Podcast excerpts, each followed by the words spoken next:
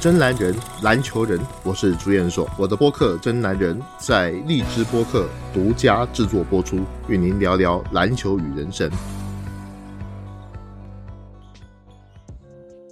欢迎各位来到《真男人》节目，我是朱彦硕。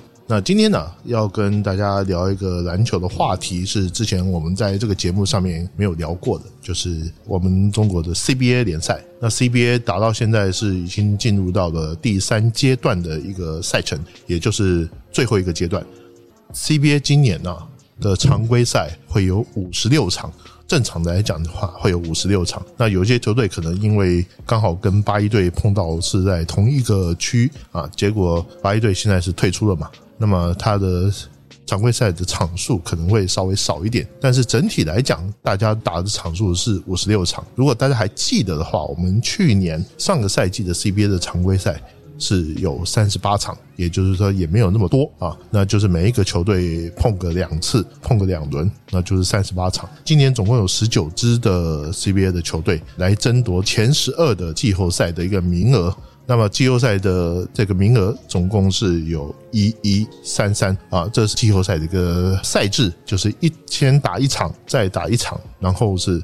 接着半决赛的时候三场，总决赛是三场，跟上个赛季的季后赛规则是一样的。那今天来聊 CBA，我们要聊的是有两个部分的话题啊。第一个话题，我们来聊一聊这个第三阶段，也就是现在 CBA 赛事的一个展望，以及它可能会发生的一些情况。那第二个阶段就会要聊一个比较严肃的问题了，因为我想大家都知道，我们中超最近发生的一些大事。包括天津泰达以及江苏的苏宁啊，这两支球队是退出了中超。那中超的球队的退出跟 CBA 有什么关系呢？这个是我们第二阶段我会再跟大家说明的。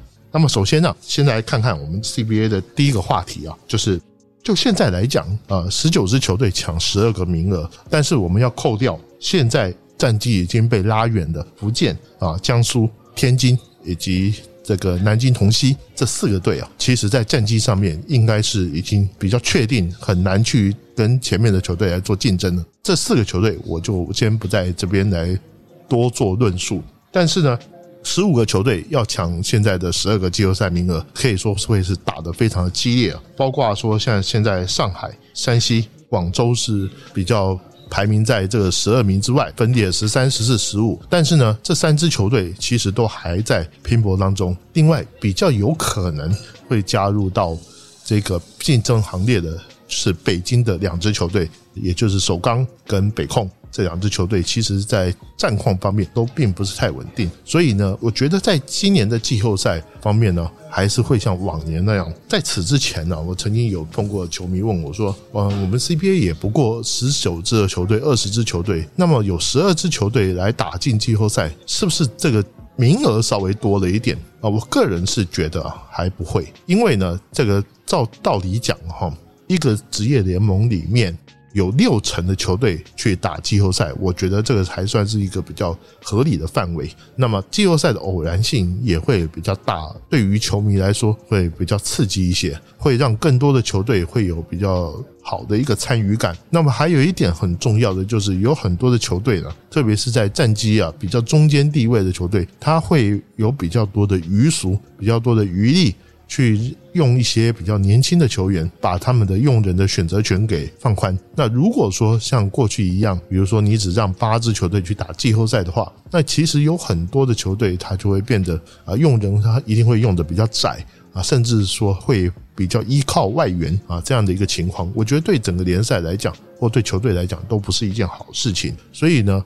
我曾经啊，也私底下跟 CBA 的一些呃相关人员也建议过，就是慢慢的放宽季后赛的一个名额。那果然在最近这几个赛季，我们看到 CBA 的季后赛名额从八支球队变成十支，一直到现在的十二支，我觉得这个数字还算是比较合理的。那么实际上啊，我们可以看到说，即便是放宽到十二支球队，那么前十五名的这个球队当中，如果我们把广东跟辽宁这两支超强队伍，把它撇开来看的话，我们可以看到，那 C 整个 CBA 的球队的实力段大概可以分成四级。第一级的就是辽宁跟广东这一个级别，第二级别就是像浙江、新疆这两支球队算是第二级别。但是从这两支球队之后，一直到这个第十五名的广州队，其其实都是属于比较中间级别，都很难讲说谁碰谁都一定赢啊。我觉得这个是很难说的。那第四级别就是在后面前面所讲到的福建、江苏、天津跟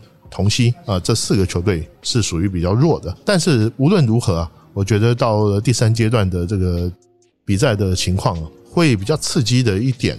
首先呢，就是有很多在前面两个阶段可能没有办法，或者是因为受到隔离政策没有办法出赛的这些外援球员，在第三阶段大部分都出赛了。那么有很多的球队他没有人，早先没有找外援，所以战绩比较滞后的也已经找到了。还有一个更大的一个重点，也就是因为八一队的这些球员，啊，八一队在本赛季是退出的 CBA，那八一队的球员的归属。在整个今年的 CBA 的前两个阶段里面，它都属于一个未定数。但是在第三阶段的这个情况，他们被列为自由球员，所以他们也被很多的一些球队给买过去。那签约之后呢，这些球员可以说自从奥神解散之后，最大的一笔这个球员加入的这个风潮。那么这一些球员可以说是在会影响到整个第三阶段，甚至到季后赛里面一个走势。那么这些球员呢？我们俗称啊，很多的球迷就戏称这叫八一超市。那既然说是超市，那就是大家去抢购。那八一超市到底有哪些呃主要球员的签约呢？我们举个例子讲啊，上海队把郭浩文给签了，然后北京队把雷蒙跟田宇翔给签了，然后辽宁队增加了富豪，那么广厦签了许宗豪，那么新疆队签了阿尔斯兰。北控把马勇跟周雨辰给签了，这是八一队几个主要的轮换阵容的核心的一个阵容。当然还有其他球员，他也有陆陆续续的签约，但是我们这这边就不提了。在这个八一超市里面呢，谁是比较得力的一方？在第三阶段前面的几场比赛，我们一般都认为，好像辽宁队跟北控是在八一队的这一波的自由球员当中，可以说是得力最多的。前面所讲到的啊，辽宁队签了富豪，那北控签了马勇跟周雨辰啊，可以说算得上是有比较大的收获。但是呢，从北控最近的表现来看，好像不是这么回事。北控队这人一多了，反而有点不知道该怎么用了。那么富豪在辽宁队这边刚好碰到了他们的替补中锋朱荣正的一个受伤，所以富豪也有很多的上场的时间，表现也相当的出色。但是呢。辽宁队的张镇麟，也就是他们今年的新秀张镇麟，让我感觉到有点找不太到位置的一种感觉。所以不管这些球员呢，他进入到了新的球队里面会怎么样，我觉得都还需要一段时间去适应。在这边我先说一下，我并不是认为八一队的球员的实力水平比较弱。相反的，因为他们在之前在八一队，我们知道八一队没有外援嘛，他们在八一队有很多的上场的时间，因此呢，他们的比赛的经验，甚至他们的身手，其实都还是蛮值得肯定的。但是呢，你要从一支球队进入到另外一支球队，你要去适应新的教练、新的队友，还有新的战术。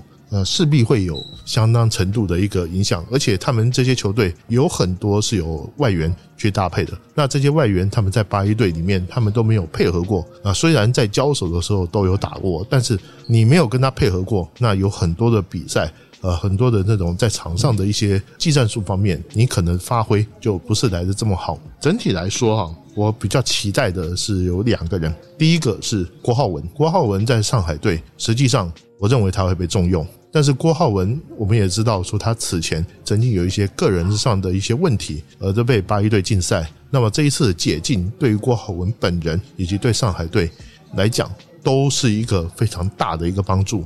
那郭浩文是很需要这个有球打，因为在这两年他在八一队的这段期间，我认为是他技术退步的最多的两年，至少他是没有进步的。以他之前在 U 十八的一个表现。他理应可以成为中国篮球的未来之星，但是因为进了八一队，没有得到比较好的技术上的一个帮助，使得他在整个技术方面跟两年前比较起来，我实在是看不出来有太多的一个进步。但是无论如何，郭浩文现在有球打了，要进步什么时候都可以。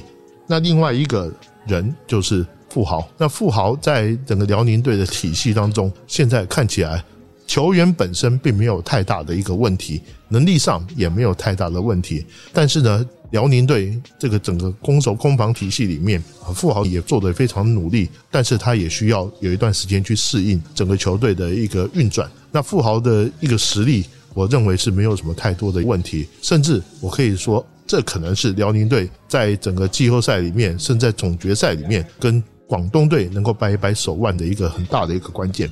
除此之外，有一个球员值得注意的是，北京队所签约的雷蒙，因为翟小川在第三阶段要整个阶段都缺席，因此雷蒙必须要顶替翟小川的一个位置。那北京队现在在整个季后赛的争夺战里面，他是排名呃联赛的第十二名，也就是最后一名。那因此呢，在缺少翟小川的情况下，幸好他们这个小光头。呃，亚尼斯已经回到了球队来执教，对于北京队来说可以说是士气大振的一个结果。但是雷蒙是不是能够成功的顶替上翟小川？那么这会是他们能不能打进季后赛的一个很大的关键。那么讲到这边呢，哈，很多的球迷也许会问了：这个今年的 CBA 的冠军又会是谁？啊，实际上啊，在整个 CBA 啊，今年的季后赛，刚刚前面也说到过，他采取的是一一三三的一个方式。也就是第五名跟第十二名，还有第六名对第十一、第七对第十、第八对第九，是常规赛的排名。这几个队先打一场，一战定胜负。那一战定胜负，在实力很接近的这样的一个情况的时候，这个胜败有的时候就很难讲了。有的时候你稍微手气差一点，你可能就会输球。那然后呢？进入到八强战之后，又是一战定胜负，所以呢，这就变成是偶然性非常的大。那其实，在上个赛季我们就已经看到过这样的一个赛制啊。那看到过这样的赛制，也出现了一些下课上的一个结果。那下课上的一个结果，最后三战两胜，最后的半决赛跟最后的总决赛都是三战两胜的时候，就比较不容易有所谓的冷门。但是呢，说起来三战两胜也是经常会有冷门出现的。因此呢，今年赛季我觉得整体来讲，大体上还是辽宁跟广东争冠的一个态势。但是浙江队也并非没有机会。浙江队本来一开始啊，在第一阶段的时候是打得非常好。第一阶段很多球队都还没有外援，那么浙江队他凭借着他们比较好的一个本土球员的优势。他们表现确实是相当不错，所以第一阶段的时候，他们的战绩是比较靠前的，甚至他们曾经击败过广东队。但是呢，从第二阶段看起来，我发觉浙江队老毛病又犯了，就是他们有强队的实力，但是还没有强队的意识。也就是你会看他们在打球的这种场面上面会比较毛躁啊，然后呢，会有一个一定的一个阶段里面，整个球队会陷入一片混乱，特别是吴前在第一阶段打得非常好。但是在第二阶段的表现是急速的一个下降。那么第二阶段他们反而有外援了，那他们的外援兰兹伯格加入之后，整个球队也莫名其妙的很依赖兰兹伯格的一个进攻。这这种浙江队的这种情况啊，其实很多球队都有啊。没有外援的时候打得特别出色，一有外援的时候，整个球队打得反而走样了啊。像浙江啊，像吉林都是属于类似像这样的一个球队。那么。新疆队有没有机会呢？新疆队我觉得这个赛季有点够呛。首先呢，新疆队它本身呢，在这个赛季里面，它的一个人员是属于比较年轻的。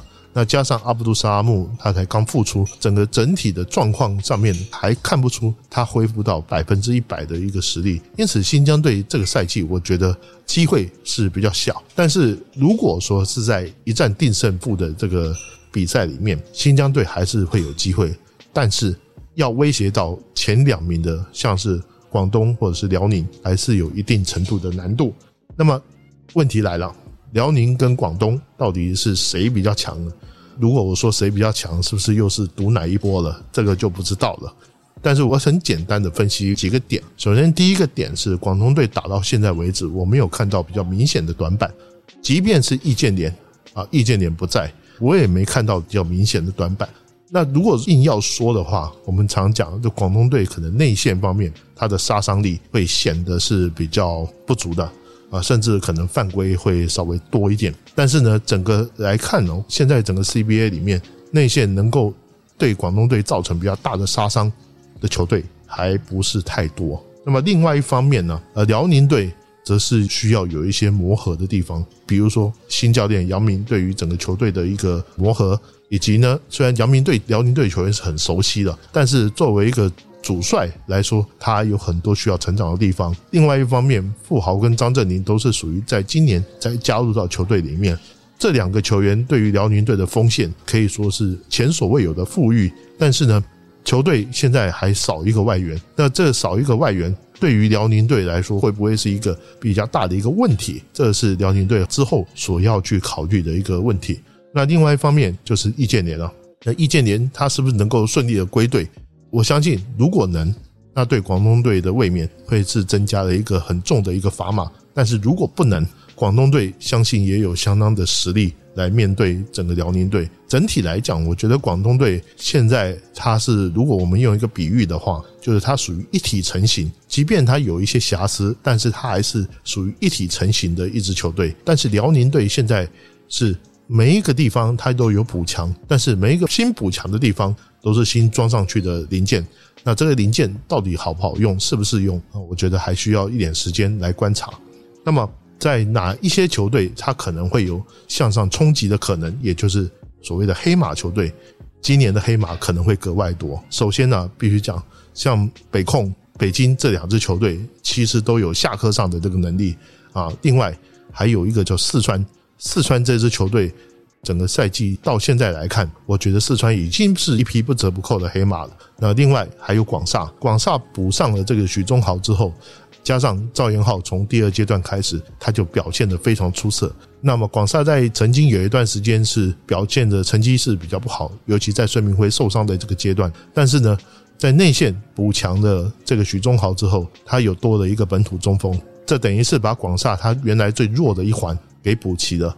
那么他们的小外援也已经到位啊，就是以前在新疆队打球过的菲尔德，他的控球以及他的破坏力都能够给广厦队有一个很不一样的一个体验。那赵元浩在跟孙明辉加上这个胡金秋这国产的三巨头，我觉得有相当的冲击力。那四川队则是要看情况啊，四川队也许。他能够有能力去击败很多的球队，但是呢，整体战力来讲还是略显不足。不过，跟像什么山东啊，或者是跟青岛来比较之下，我觉得四川队的战斗力以及他整体的士气，那种下课上的意识，加上他们能够有多一个外援的一个使用的名额，这是会是四川队在季后赛里面翻江倒海的一个本钱。那么，有关于 CBA 的这个赛事的情况，我想。我会在稍后啊，也就是说在之后的这个节目中再跟大家来聊一聊，因为我平常现在观察 CBA 的比赛也几乎是天天在看，那么也欢迎球迷来跟我讨论。那接下来就来跟大家讨论第二个话题。第二个话题啊，其实说起来就比较严肃一点啊。我自己本身啊，在想这第二个话题的时候，我也是想了很多。首先，第一个是我不晓得该不该讲这个事情。第二个就是这个事情现在讲合适吗？什么事呢？就是我们看到中国的另外一个职业联赛，也就是中超。中超在最近是发生了大事情，也就是天津泰达以及这个江苏苏宁这两支球队都退出了这中超的这个阵容。那特别是苏宁，他还是上个赛季。的中超的冠军，上个赛季的中超冠军，这个赛季就不见了。那当然，一支球队，一个职业联赛，我的个人的心情是看起来好像跟我没什么相关，但是我个人的心情就好像我隔壁家忽然发生的这个瓦斯爆炸的那种感觉是一样的。就算炸的不是我家，但是也会足够让我震撼。那为什么会有这样的情况呢？我们首先先讲啊，一个职业联赛里头。一支球队的退出，它从来不是一件小事。那如果这支球队的退出，它还是一支冠军队，那就更不是小事。如果有两支球队的退出，一个冠军队，一支是传统的球队，那就更令人难以置信。那我们很不幸的，中超就是属于这种情况。中超今年包括它整个投入的金额，以及它之前所包括像它要求。有中性名称等等等等这些问题啊，说实在不是我的讨论的范围之内。那我今天要讲的这个问题啊，我还是把它关联回来 CBA，就是中超所出现的这种金元足球的状况，在 CBA 有没有可能会发生？现在看起来啊是不太可能，因为整个 CBA 的联赛办公室给 CBA 加了一道防火门，这道防火门就是工资帽，也就是说，它允许你 CBA 的这个工资，你可以慢慢的去提升，但是呢，它不会让你像中超那样井喷式的，你转眼之间就变成说一个教练好几千万，然后一个球员几千万的欧元，然后去追逐，我觉得这是一个不健康的，这是一个不健康的。很简单一个道理啊，哈，就是 CBA 会不会也出现像中超那种，包括像球员大幅降薪的那种状况？我觉得也不太可能。追根究底啊，就是说 CBA 现在需要做一些什么事情呢？首先呢，就是我们要回到一个追本溯源来先看一个问题：这些搞篮球、搞足球的这些俱乐部，你真的是靠着篮球跟足球去赚钱的吗？如果不是，那你靠的是什么？像我之前在看这一个恒大的时候，我对于恒大撒钱的方式，一是感到吃惊，二是感到不解。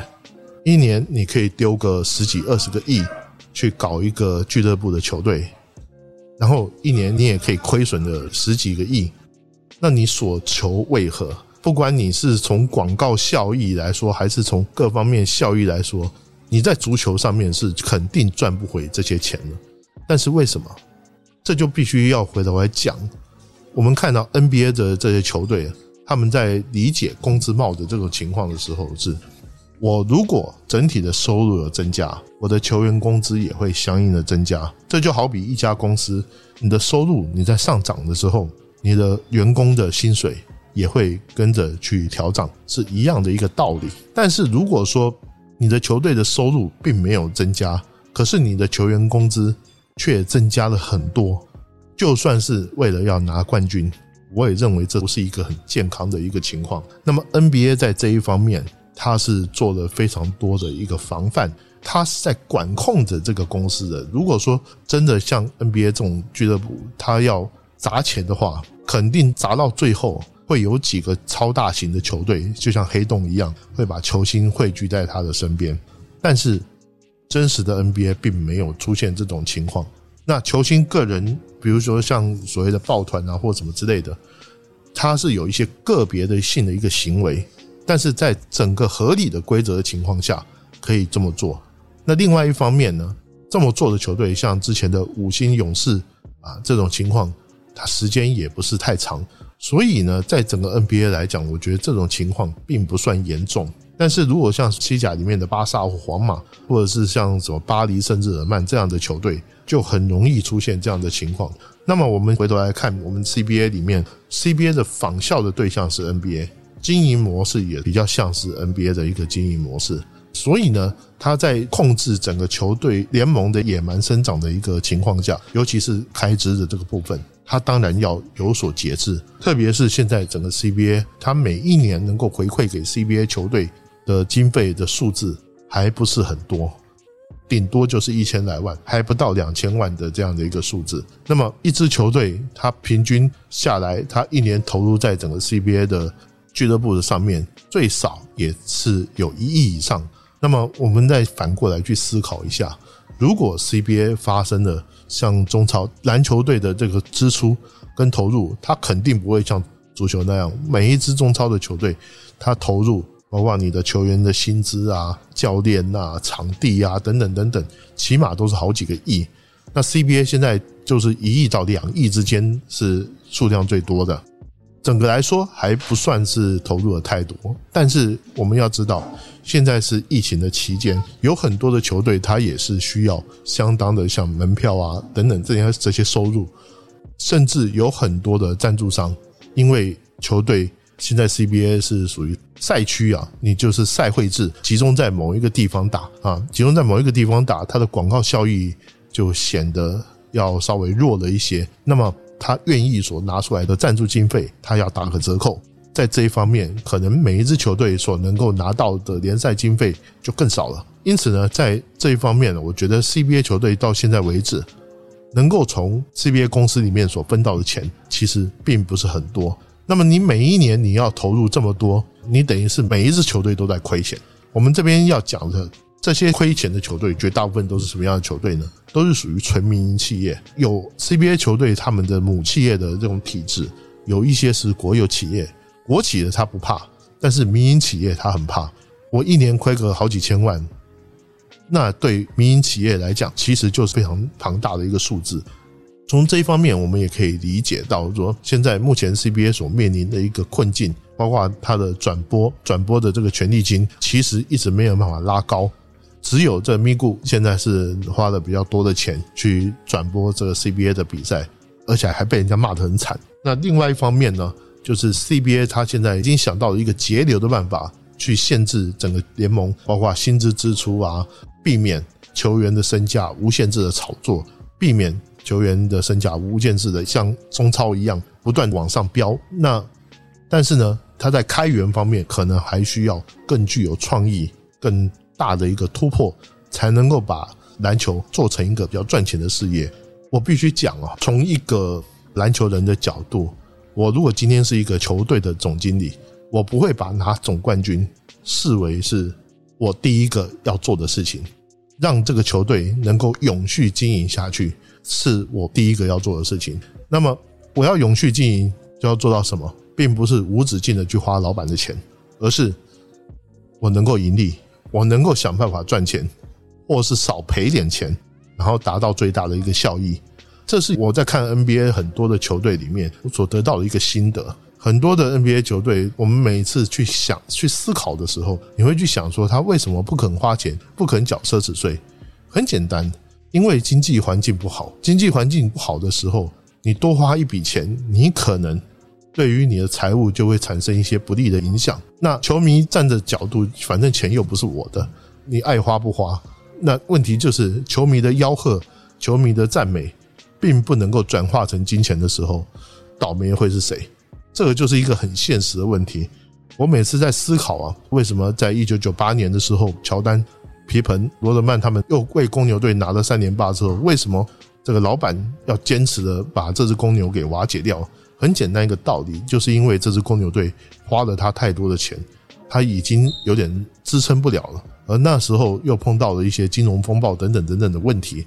如果说他不把这方面的开支给节省下来，很可能接下来要倒掉的是整个他的经营体系。那么。这就是非常巨大的一个受创啊！大树倒了，我现在根都没了。你这棵大树就算长得再漂亮，也不会太久。这是一个很重要的一个道理。那么另外一方面呢，就是母企业啊，如果我们的足球或是篮球的俱乐部，你不打算以你的本业这一行，也就是说你的足球、篮球，去作为你的赚钱的一个方式，而是把这个当做是一个公关工具的话。我认为这是一个很危险的一个想法。比如说，像我们在看很多的足球、中超的足球跟 CBA 的这个母企业，有很多是属于房地产的。那当房地产不景气的时候，那么你这个花钱的球队会变成什么？就变成花钱的玩具。